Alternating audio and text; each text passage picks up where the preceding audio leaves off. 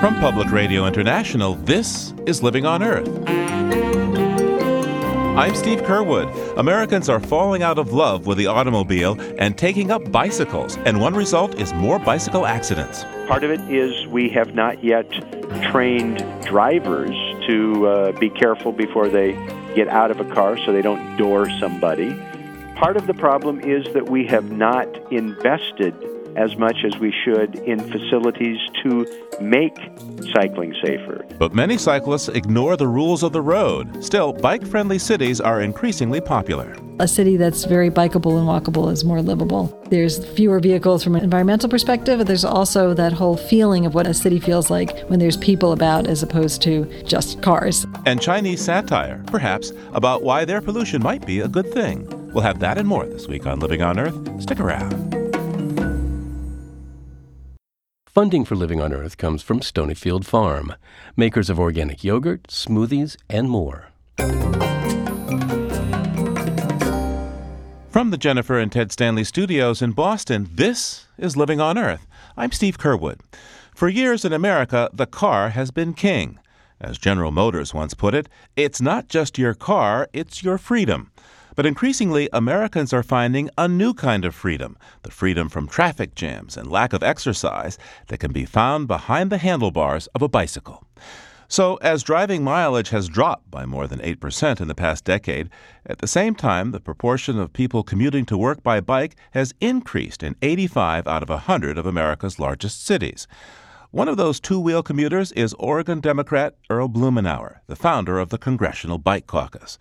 The representative recently introduced the Bicycle and Pedestrian Safety Act, legislation that he says America badly needs. We have an imbalance in federal transportation policies where a disproportionate number of the injuries occur to pedestrians and cyclists, but they receive a very small portion of the overall resources that should make our transportation safer. And so what we're uh, working on here is to have the Department of Transportation track fatalities and injuries by mode. Everybody, almost without exception, is a pedestrian at some point uh, in their journey. And you've noted that we've just seen an explosion in cycling interest around the country. And we need to make sure that we're doing all we can to make sure that experience is as safe as possible. Let's talk about the, the safety records uh, for bikes on our roadways. What are they like these days? Well, what we have seen in communities like mine in Portland, Oregon, where we have had a dramatic increase in bicycle use, well over four hundred percent, the accident rate is going down, but the number of accidents are going up. Uh, there are still too many.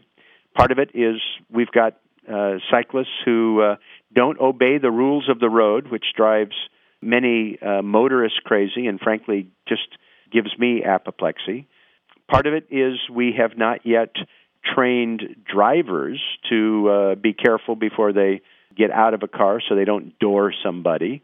Part of the problem is that we have not invested as much as we should in facilities to make cycling safer, separated bike lanes, signals that are geared for cyclists. Now, what about the attitude of, of automobile and, and, and truck drivers on the road? I, I use bike sharing in the Boston area to do the last couple of miles of my mm-hmm. commute. I often take the Amtrak to get into mm-hmm. the city. Mm-hmm. And, you know, frankly, some drivers seem outright hostile to bikes coming by. I think that's true. As I mentioned a moment ago, it's important for the cycling community that they be respectful of motorists and they don't do things, you know, running red lights or being reckless. I think that's important. Although I've had limited experience actually driving in Boston over the years. Uh, when I have, I have found that there are cranky drivers that I encounter when I'm a motorist. So I, I would think that it's not unique to the uh, car-cycle dynamic. Part of this challenge is to help people understand that the cyclist is the friend of the person driving a car. How's that? Every person that's in a bike lane next to you is not in a car in front of you. They're not competing for a parking space at the ultimate destination. They're not polluting the air because they're burning calories instead of fossil fuel. We've not done a very good job, I think, of helping people understand how the promotion of cycling is the quickest and cheapest way to get more highway capacity. Congressman, you are famously the founder of the Congressional Bike Caucus. Tell me about the goals of your caucus, and uh, tell me about some of the other members. The goal of the Congressional Bike Caucus was to bring people together around issues of cycling. In an era of partisan divide, the Bike Caucus is bike partisan. It's uh, been Republicans and Democrats together. A Republican congressman from uh, Florida, uh, Vern Buchanan, was telling me that his cycling this year, he'd lost thirty-five pounds. He knew to the nearest mile how far he'd gone, and it was several thousand miles this year, and that he was just absolutely committed to uh, supporting better bike facilities in his district in Florida and around the country. There's a Congressman, Mike Doyle, from uh, the Pittsburgh area, who uh, determined that when he turned sixty, he was going to celebrate it by going on a bike ride of over one hundred miles. And he trained. Uh, he, too, lost thirty or forty pounds. He raised thousands of dollars for charity. It was really quite a testimonial. So Republicans, Democrats, for me, it's been an island of agreement and uh, positive stories uh, in a climate that uh, too often is negative and partisan. And how big is the Congressional Bike Caucus? At one point, we had over two hundred thirty members, a majority of uh, Congress. Congressman, to what extent is there any kind of anti-biking uh, caucus uh, on Capitol Hill, or, or are there members who think that biking is really a silly thing to care about? Well, several years ago, there was a reaction from some people uh, in Republican leadership cutting some ads about, you know, cycling being a stupid response to the energy crisis. Actually, one incumbent Republican who cut a re-election ad against a challenger, this is a gentleman in Pennsylvania, saying, what was her answer? Ride a bike? And she actually had a response at a press conference to which she rode a bike. And she said, absolutely, this is one of the simple common sense things we can do that make people feel better and that doesn't add to congestion and pollution, and it stretches our energy resources. There was another person who literally came to the floor mocking our work on cycling, and I will say that uh, it invoked a pretty ferocious response. Cyclists are getting much more involved politically, and uh, there were thousands of dollars spent against this guy who decided to poke fun uh, and ridicule the cycling, and uh, he subsequently uh, joined the Bike Caucus, I will say, and uh, the woman who rode her bike to the press conference responding to the negative ad about cycling ended up winning. By the way, what's your commute like in Washington? Well, my commute in Washington is only about a mile. For seventeen years, I've used a bicycle as my primary way of getting around, uh, zipping up to uh, speak at a conference or to a meeting at the White House. I've been able to burn hundreds of thousands of calories. I've never been stuck in traffic, and I always find a place to park. What's the bike rack like at the White House, by the way? The first time I did it, I actually had to talk my way onto the White House grounds. Ironically, I had been invited by Vice President Gore to come up and talk about some environmental things. And I biked up, and the uh, Secret Service was just kind of like, mm, we don't think so. And uh, ultimately, it was just, well, what if I had driven a car? Well, we'd open the gate and you'd come in. I said, well, pretend it's a car, uh, uh, but just leaned it up against the front of the White House. I haven't had that those problems of late. There is just more and more interest in Washington, D C generally over how much cycling has added to the vitality of the Washington, D C comeback. What do you see as the overall trend of biking in the United States now? Uh, the overall trend is one of dramatic growth. In city after city, the bike commute is uh, increasing ten and twenty percent a year. bicycle sharing is an interesting metaphor that has just uh, captured the imagination of not just urban transportation officials, but uh, city planners around the world. There are over six hundred fifty bike sharing systems worldwide. You said a metaphor. What do you mean, a metaphor?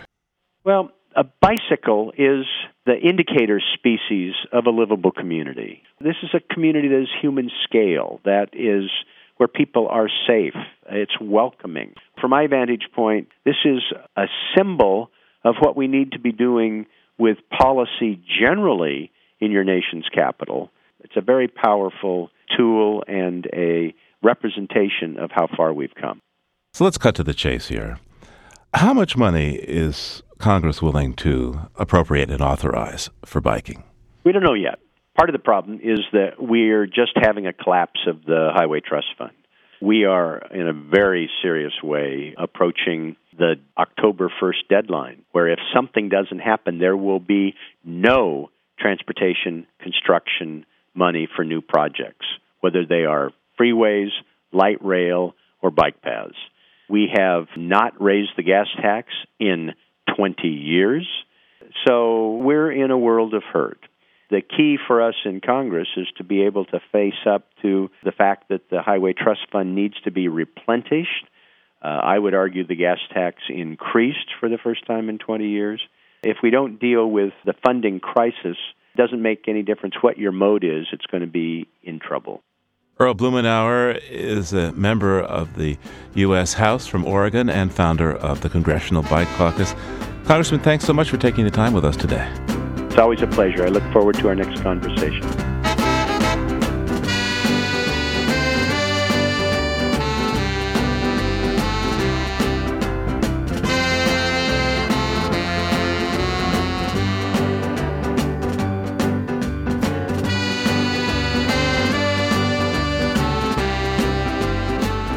Coming up, startling evidence from the world of science that shows fears can be inherited from one generation to the next. Keep listening to Living on Earth. It's Living on Earth. I'm Steve Curwood. And now, another in our series, Power Shift, about the transition to low-carbon energy in the Bay State.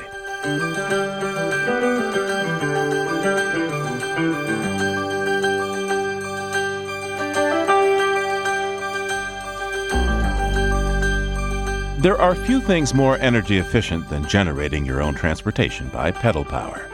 Still, as the snow and ice and dark of winter descend upon us here in the north, bicycling might seem unwise and, frankly, unappealing. But increasingly, bike share programs in cold cities, including Toronto, Denver, and New York, are staying open through all four seasons. Even when there's snow or ice, some year-round riders say the roads are often clearer than the sidewalks. The Hubway bike-sharing system in the Boston area shuts down completely for the winter come Thanksgiving, except this year. The Cambridge part of Hubway is getting a winter tryout. Living on Earth's Bobby Bascom has the story. It's a cold, overcast day, but bike commuters in Cambridge don't seem to mind. Some are dressed for the weather in heavy winter coats and thick mittens. Others wear sleek spandex and reflective orange jackets. At least a dozen bikers are stopped at a traffic light in Inman Square. A student, Mitali, dressed in a warm hat and long black jacket, heads for the rack of Hubway bikes. She uses a key fob the size and shape of a thumb drive to unlock one. I love it. I mean, I think there's so many students, especially, that use the bikes to get to school. She says she finds biking easier than relying on public transit. I do take the bus in the evenings if it's too late at night and I don't feel like biking, um, but a lot of the buses are only every other hour, so it's kind of, you have to wait a long time. And then I feel like I might as well just bike. I'm wearing all these layers anyway. It's that kind of convenience that's made Boston's public bike share program so popular. Roughly nine thousand five hundred people paid the eighty-five dollars annual membership fee that allows them to ride bikes from any of the one hundred twenty-nine stations across Greater Boston. But from now until March, the twenty-seven locations in Cambridge will be the only ones open. Roughly nine percent of people in Cambridge commute to work by bike. That's the fifth highest in the country. So Cambridge is an ideal location for a pilot program to demonstrate how a winter bike share could work out in snowy New England. Charlie Sulk is a big fan. I support the extension of the season. I really wish they could have brought it out to Boston as well. Sulk's a student at M I T, and he plans to use the bikes as much as possible over the winter. So right now, I, I'm experimenting with ways I can still use the bikes, but for the most part, I'm probably not going to be using it nearly as much as I was before because it's just in Cambridge, and I tend to travel between Boston and Cambridge a lot. Do you think you'll still want to ride the bike when there's, you know, eight inches of snow and slush on the ground? Yeah, for sure. Like, the ironic thing is that when the bikes go away, I tend to use my skateboard more often because that's my next go-to mode of transportation. So, you know, if I can get around on my skateboard, I'm sure the bike should be no problem.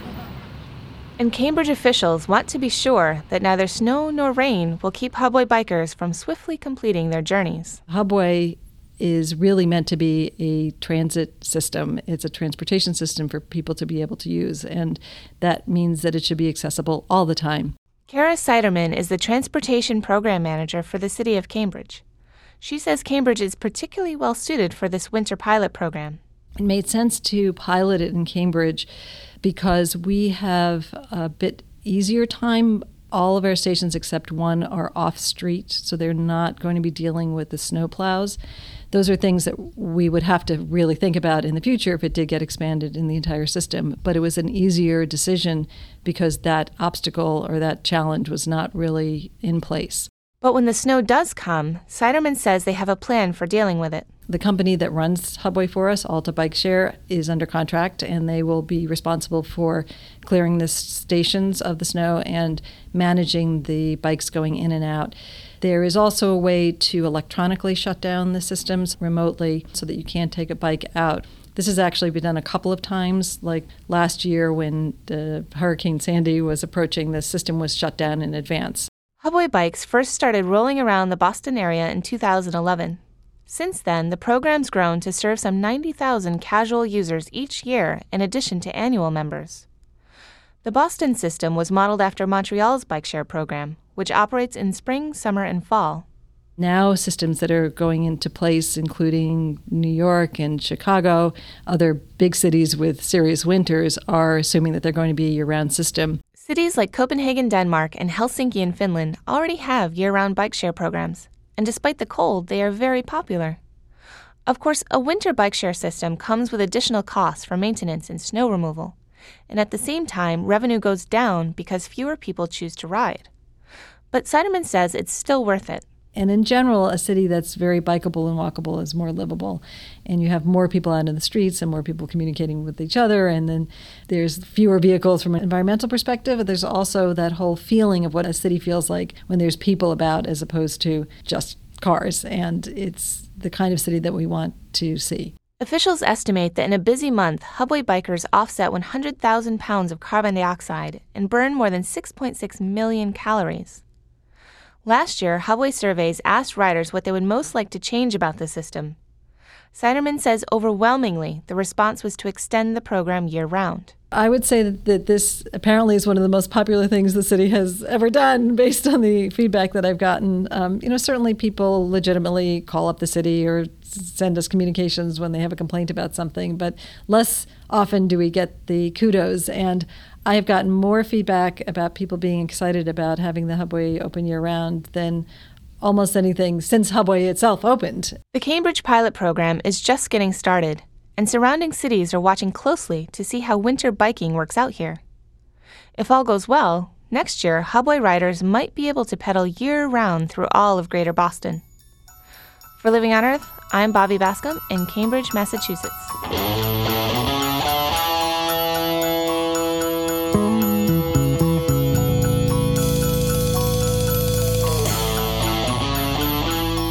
Whenever we welcome a new baby into the family, someone's bound to say, look, he has his father's eyes, or she has her mother's hair.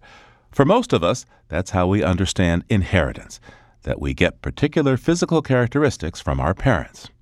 But new research recently published in the journal Nature Neuroscience, based on lab animal research, has found that direct experiences and fear could be transmitted down through generations.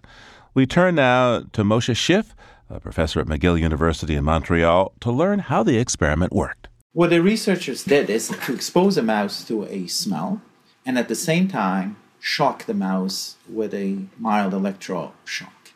So now the mouse associates the smell with the shock. And whenever the mouse will smell that smell, the mouse will startle because the smell reminds the mouse of the shock.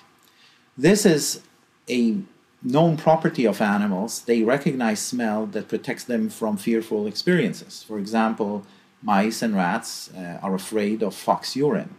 And that makes sense because a fox is a predator of a mouse, and this way the mouse can recognize when there's a fox around and survive. So how did they transmit this to their offspring? So usually this is uh, selected probably by natural selection. Animals ac- acquire mutations during their evolutionary lifetime that protect them and uh, allow them to survive against their predators. And probably that's how mice recognize fox urine. But in this case, this was not going through natural selection because the mouse passed it directly to its offspring through the sperm. So the offspring, uh, this worked in the first generation as well as the next generation? The gener- second. I think they went up to two generations, yes. So if we were talking in human terms, you're talking not just a child, but a grandchild. A grandchild should remember an experience like this, yes. Uh, how is this possible? I mean, how could the children and grandchildren of the original mouse fear something that they never experienced themselves? We don't know how this could happen. I mean, I still, you know, it sounds like science fiction. This idea that experience can direct, you know, uh, the phenotype of next generations is very problematic and controversial because we don't have a clear mechanism. However, uh, what is coming up in, in the last decade, it's possible that there is an epigenetic mechanism that allows this to happen. That is, the experience changes the uh, epigenetic state of the sperm. And I'll explain immediately what's epigenetics. And that sperm is now marked and can pass this mark to future generations. Yes, I'm ready to hear the explanation of what exactly is epigenetics and how that works. So epigenetics is the additional information on genes. So we inherit from our parents the genes, and they are inherited in a very accurate way from generation to generation. And up till now, we thought that only those genes are inherited from generation to generation, and therefore there was no way an experience could be inherited from generation to generation. But now we know that genes are programmed, and that programming involves marking of the genes by chemicals and also packaging the genes in chemical material. And that will define if a gene works or not. So, for example, if the experience managed to change the way a particular gene is marked in the sperm, that mark could be passed to the next generation. And indeed, what the authors have shown is that a chemical mark on the gene that codes for the receptor of this specific smell was changed in the sperm. And that was probably passed to the next generation. What evidence do we have that epigenetics works from one generation to the next? The evidence is still sparse, but there is accumulating evidence. There is epidemiological studies from humans that show that experiences could be transmitted across generations. I mean, the most famous one is the Dutch famine of nineteen forty-four. And um, these are Dutch who, who were exposed to very low calories, punished by the Germans. And we see now phenotypes in their grandchildren, metabolic phenotypes. And there is a suspicion that that was an epigenetic transmission of the experience of famine. You know, the uh, famine during the pregnancy of their grandmother kind of adapted them to a life of famine. Right? And in a life of lack of food, you better binge every food you find and turn it into fat. But what happens when the grandchildren now are born into a rich Dutch society, that preparation by the experience becomes maladaptive. In animals, there is evidence that certain exposure of chemicals, uh, like Skinner's work, could be passed up to four or five generations. And in that case, it was pesticides. Uh, there is um, evidence about depression and aggression. So there is evidence that experiences could be passed from generation to generation, and exposures could be passed from generation to generation. But what's unique about this paper is that it points to a specific gene, a specific receptor, and a specific smell. This idea of smell fear is so fundamental in evolution because it is something that is required for animals to protect themselves from their prey. And it was always believed that the way that is generated is through natural selection. This is the first time we have an epigenetic mechanism for that. So the first time that instead of being hardwired, this is a function of one's parents' or grandparents' experience. Right. Uh, what do you suppose is the role of epigenetics in evolution? I mean, it would seem like the fear response that uh, was found in mice is an evolutionary adaptation, but it's expressed far more quickly than we typically think that evolution could do. Absolutely. You know, the classic evolutionary theory is based on what we call natural selection, which is there is a random, slow change in genes that are selected by environment, and um, those few individuals that are selected will eventually form the founders of the next generation of animals, and all the others will disappear. And that's how natural selection works. That's a very slow process. And epigenetics introduces a whole new speed to that process because in difference from natural selection, which is random, this process is directed. If indeed uh, epigenetics works in evolution, it will change all our calculations and the whole way we look at the way species originated and the way species evolved. So what about those things that we just usually call instinct? And what I'm thinking of now is the generational migration of monarch butterflies, right? It's the fourth generation of monarchs. They migrate thousands of miles from the north back to Mexico to the exact same tree where their great-grandparents started the migration months before, to a place they've never been to the, themselves. Right. No one really seems to know how they do that. I'm just wondering if epigenetics could be an explanation. Epigenetics could be a very interesting way of, of explaining that, and in my opinion, probably the only way. You know, I don't know about anybody who has actually demonstrated that there is an epigenetic change in these butterfly monarchs. But epigenetics might play a big role in those, um, you know, transgenerational experiences that are so dominant in the animal world. This research really raises a lot of questions, of course, about people and acquired behavior. I mean, what about people born and raised in cities with a lot of crime and violence? Does this study indicate that they might be more prone to living a life involving crime and violence? Is there, uh, are we talking about learned behaviors, uh, or would epigenetics be a factor?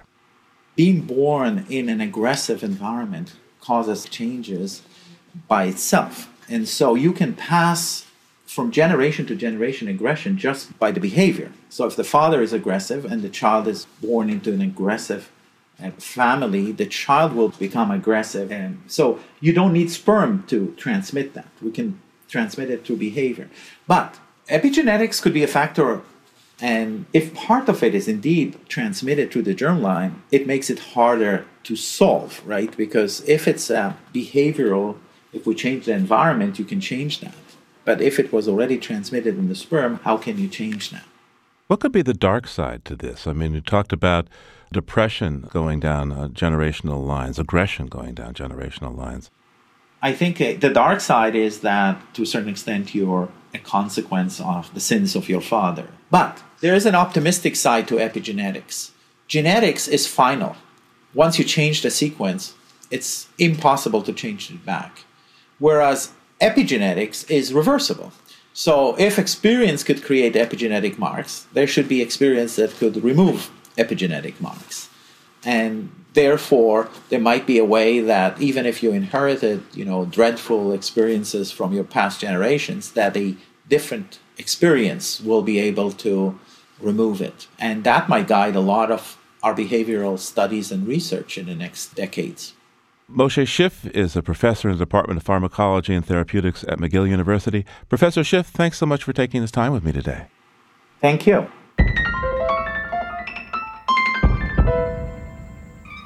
And now for some stories from beyond the headlines with Peter Dykstra, who publishes the daily climate dot org and environmental health news. Hi there, Peter. Hi, Steve. So what's beyond the headlines this week?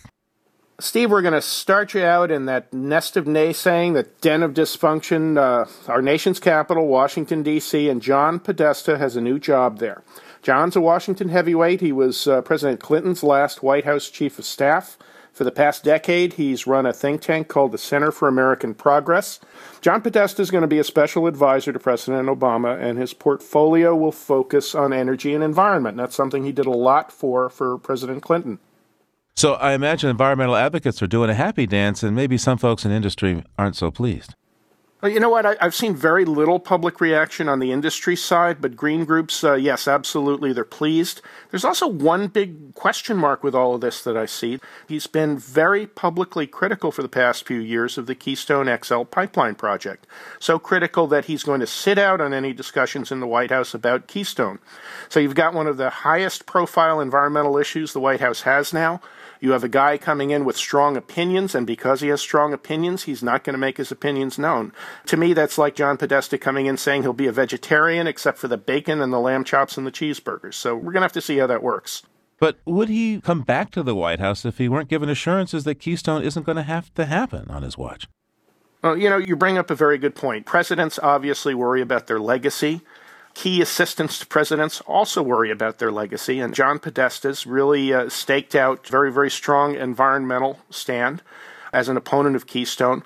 I doubt he'd want to come back and on his watch, as soon as he gets there, have something he feels so strongly about go in the opposite direction. Now, I understand that you have dug up, well, I think it's kind of an odd-sounding story from China. It's so odd, in fact, that it sounds a little tongue-in-cheek, and it concerns all of the bad news we've heard for years from China about the growing pollution problems there. This week, the city of Shanghai sent all-time records for air pollution. There was another story that said that pilots who fly into the international airport in Beijing are going to have to receive special smog landing training just to be able to land a plane there on some of the worst days. C C T V, China Central Television, this massive government-run broadcaster, had another story this past week on its website. It made people so angry that it was pulled down from the website almost immediately. It listed five reasons why China's massive pollution problem might actually be a good thing. Um, five reasons why China's massive pollution might be a good thing, such as what, Peter? Okay, get pencils and paper ready. Here are your five reasons why pollution is a good thing for China, according to this story. It unifies the Chinese people. Smog makes them more equal. It raises citizen awareness. It inspires funnier pollution jokes, and it inspires people to be more, more knowledgeable about the science of what's polluting them. At least that's what the web piece said on C C T V's site. Well, are you sure this wasn't supposed to be satire? Maybe some clever writer slid it past a sleeping censor? Well, if you know anything about C C T V, it's not exactly a hotbed of snark. It's never going to be confused for The Onion. It might have been a bit of satire. It might have been a serious attempt to put lipstick on a pig and make this awful pollution problem look good. Either way, it's a statement on how bad things have gotten in China. Okay, before you go, Peter, uh, tell us what you have for us on the calendar. Sometimes we get to end these on an upbeat note, and sometimes you just have to put that aside and end on an important note. It was twenty-five years ago this week that Chico Mendes was murdered. Now, some folks may have forgotten about Chico Mendes, the rubber tapper who organized in the Amazon. Why don't you remind us? Chico was a union leader. He came from a family of rubber tappers. He uh, tried to stop the exploitation of some of the workers in the Amazon. One of the issues down there is that the plantation owners would ban the teaching of math to the rubber tappers and their families, because if the rubber tappers learned how to do math, they would find out how badly they were getting ripped off by the plantation owners. One of the things that Chico is best remembered for is that he was also working to protect the Amazon. He became kind of um, an environmental icon around the world, and then he was found dead at his home. The plantation owner where he worked, the plantation owner's son and another worker were convicted of murder. While he was alive and since he's been gone, Chico Mendes has inspired the protection of millions of acres in the Amazon, but there are millions more acres every year that get cut down. Thank you, Peter. Thanks a lot, Steve. Talk to you soon. Peter Dykstra is publisher of Environmental Health News and daily climate dot org. And you can find links to all these stories at our website, L O E dot org.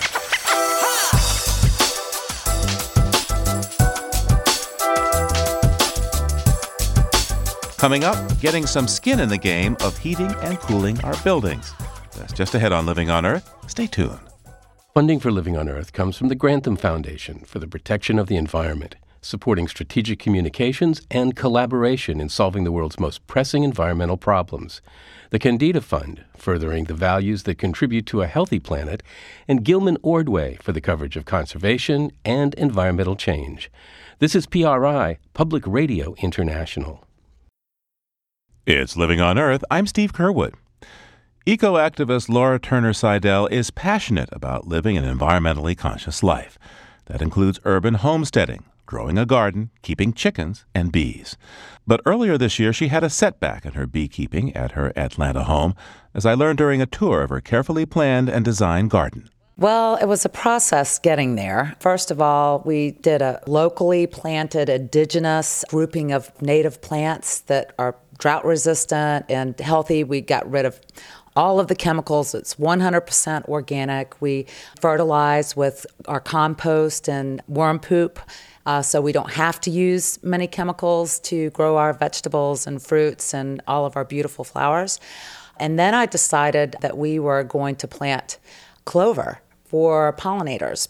And I tried to do everything in my power here that would really uh, be pollinator friendly. So you brought in some bees.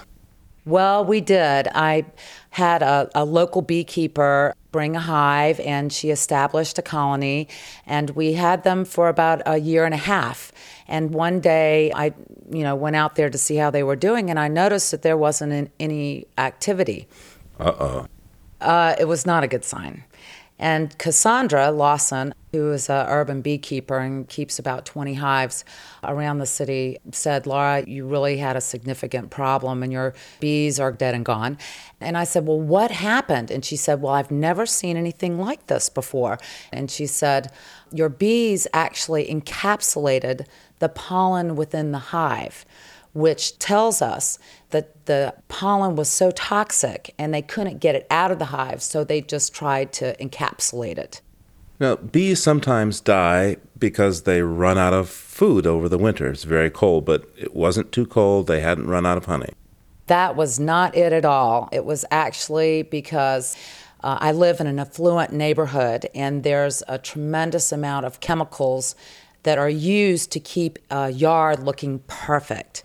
And a lot of the home products, the home garden products, are filled with pesticides that are very harmful to all insects, including our pollinators. And now, even in the big box stores, there was a study done recently, a case study, um, it was reported by Friends of the Earth a couple of weeks ago, that fifty percent of the plants being sold there, flowering plants, had this certain class of chemicals in them called nicotinoids, which have been attributed or linked to uh, massive bee die-offs in this country, in Canada, and um, and around the world. And actually the E U banned it, this use, um, you know, temporarily, I think for a two-year ban until they could prove that it was safe for pollinators. Well, I want to see what you've done to your yard then to, to help pollinators. Oh, there's lots of clover in, here. In the springtime, we have two different kinds of clover. We have the white clover and we have the red clover. It's not blooming now, but in the spring, it's a sea of white. And I can see my neighbors, um, and I've had a comment or two. It's like, don't let that disease come over here. But it gives me an opportunity to really inform and educate, which is what I love to do. Are we going to have any luck here and find a four-leaf clover? I'm really good at finding four-leaf clovers, but I haven't had much time to look recently. But we might get to see some in the back. So I'll show you my raised beds. Come on. And uh, I'll even show you my chickens. Chickens here yes, in the city? Yes, I have chickens, yes. Is that legal in downtown Atlanta? Oh, yes. Chickens are quite legal, as well as bees.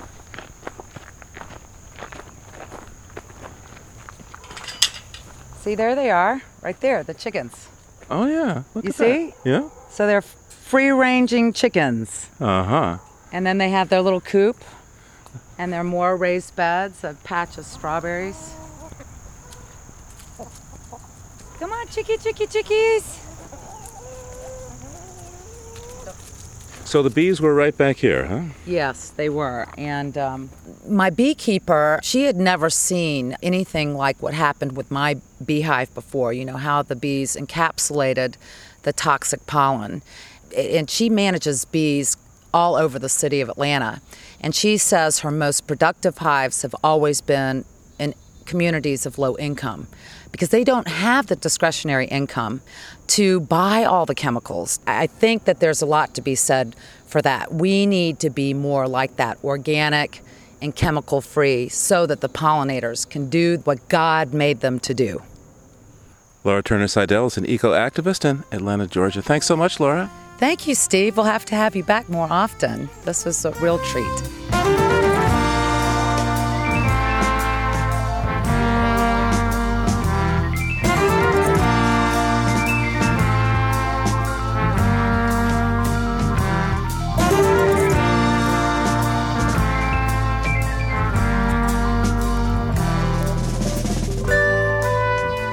When we think of ways to heat and cool our buildings more efficiently, we tend to think of better insulation and better fuels, perhaps.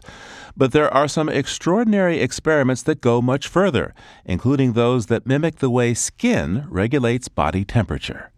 From the I triple E Spectrum magazine, National Science Foundation documentary, Becoming Bionic, Lori Howell reports on the living wall. We begin in the Engineering Center at the University of Colorado. It's a picturesque campus at the base of the Rocky Mountain foothills. This is where John Zai, an architectural engineering professor, leads a multidisciplinary team of engineers and architects on a creative venture of a lifetime. They're designing what they call a living wall. Traditional building designers just want to block the heat. Hey, we don't want to heat. Don't let the heat in. We say, okay, let the heat in. But we're going to deliver this here to where we need it. Okay, so this is our building system lab. Cara Lawson lab donated by Lawson family. So come on in. John Zai calls the living wall the skin of the building because it would auto-regulate the temperature of a building just as skin helps regulate body temperature. The veins underneath the skin can take the heat from the surface to the body, and also can uh, have a fat that's a kind of insulation. So this automatic systems, it's natural in our body. So if we think of the whole building as a body, so the envelope, that's a skin. It's like a human vascular system of capillaries, veins, and arteries. Water is collected at each floor through small tubes and pipes within the living wall, controlled through a computerized brain or building automation system. The hot water is redistributed throughout the building for heating, domestic hot water, or adding heat into the shaded living walls to augment the chimney effect for cooling. The entire system works on a basic law of thermodynamics. The living walls move energy from hot to cold very rapidly and efficiently, whether collecting or distributing heat through water or air. So the envelope, that's a skin. So can we do something similar or mimic to this natural body systems, which has the fat insulation layers, have all these veins, those blood flow, the airflow, all the stuff, then very likely we can have a building envelope that can adapt to the environment. So whatever environment is changing, the core body, the body inside temperature is always constant. So if we can achieve that same thing, that'd be perfect. Zai says the living wall system could slash energy use by, get this, seventy-five percent. And energy use decreases seventy-five percent not by improving heating and cooling systems, but by eliminating them altogether. No more boilers or chillers to create that comfortable room temperature. The living wall system would use passive heating and cooling, working with the outside temperature instead of against it. Zai's fellow C U professor Fred Andreas is the lead architect on the team putting this million-dollar prototype together. There's no reason other than business as usual that we heat and cool and light our buildings the way we have as hermetically sealed units that uh, are disconnected from the environment.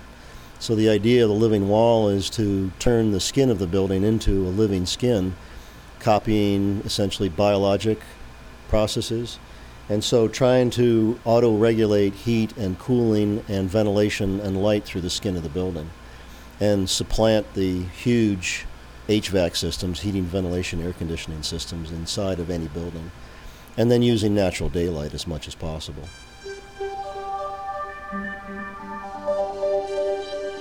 The outside layer will use current smart glass technology, which can block or tune the sun's rays and control how heat and light enter the wall. The next layer of the living wall is just open space for collecting and distributing passive heating and cooling. And the bottom of the wall, there will be cool water coming in from a source, such as a river or a lake or the ocean or an underground aquifer. And the top of the wall will be hot from baking in the sun. Now, think about how a chimney works, and that's what happens here. The cool, hot temperature difference produces an updraft, and that updraft passively forces hot air up, up inside the multi-layered walls, drawing cool air through the building and producing natural ventilation. The hotter the air, the faster it rises. So as crazy as it is to imagine, for this passive cooling design, the hotter the wall, the better.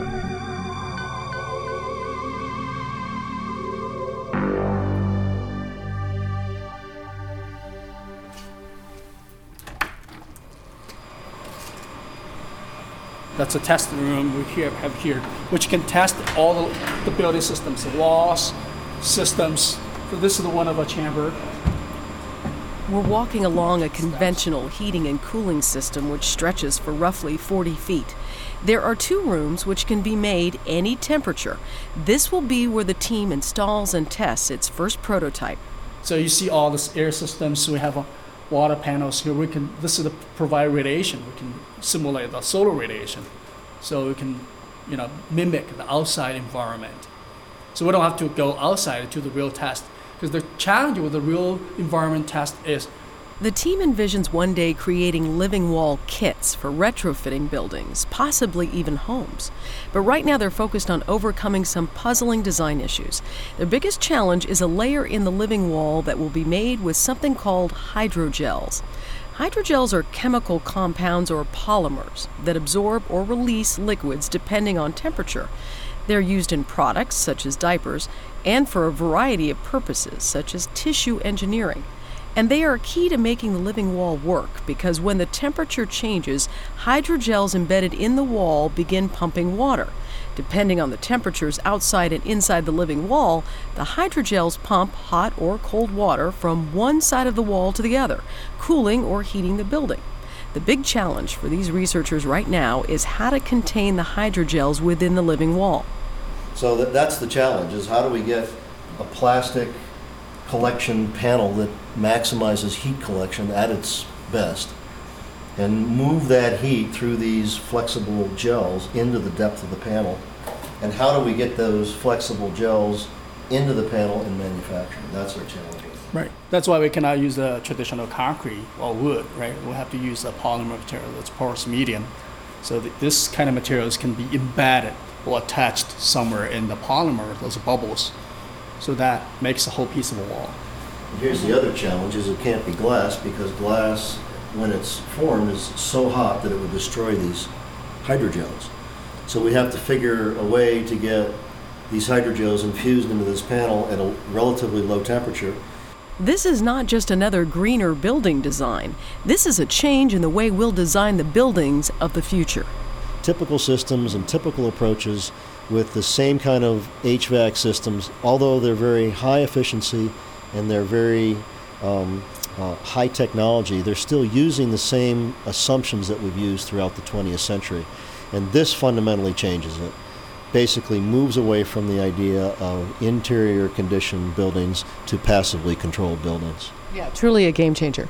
Game changer. And that's why it's captured the imagination of the next generation of building designers. Grad students Tamzita Khan and Scott Rank are excited about what's on the horizon for smart building design. You know, pretty soon there shouldn't be green architecture, it should just be architecture, and that should be in all of it, integrated into it. So I think, yeah, we've come a long way, but I think it definitely has uh, a lot further to go as well. If we don't take risk, then we will not move forward, and I think it's really important for us to take risks. I keep saying to my students, I fundamentally believe that they'll be looking at this period of time right now, this change from the to the twenty-first century, that they'll be looking back at this in a thousand years as the Renaissance, equivalent to the artistic and cultural renaissance that happened previously. I think that this is an architectural and engineering renaissance that we're experiencing right now at the early part of the third millennium. I think the sky's the limit. in the early part of the third millennium, reporting on what's possibly an architectural and engineering renaissance. I'm Lori Howell.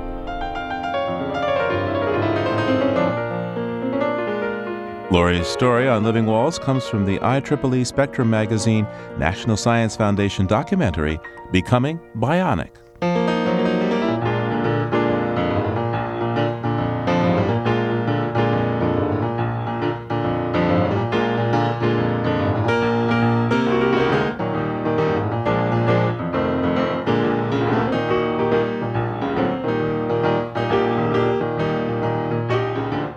Living on Earth is produced by the World Media Foundation.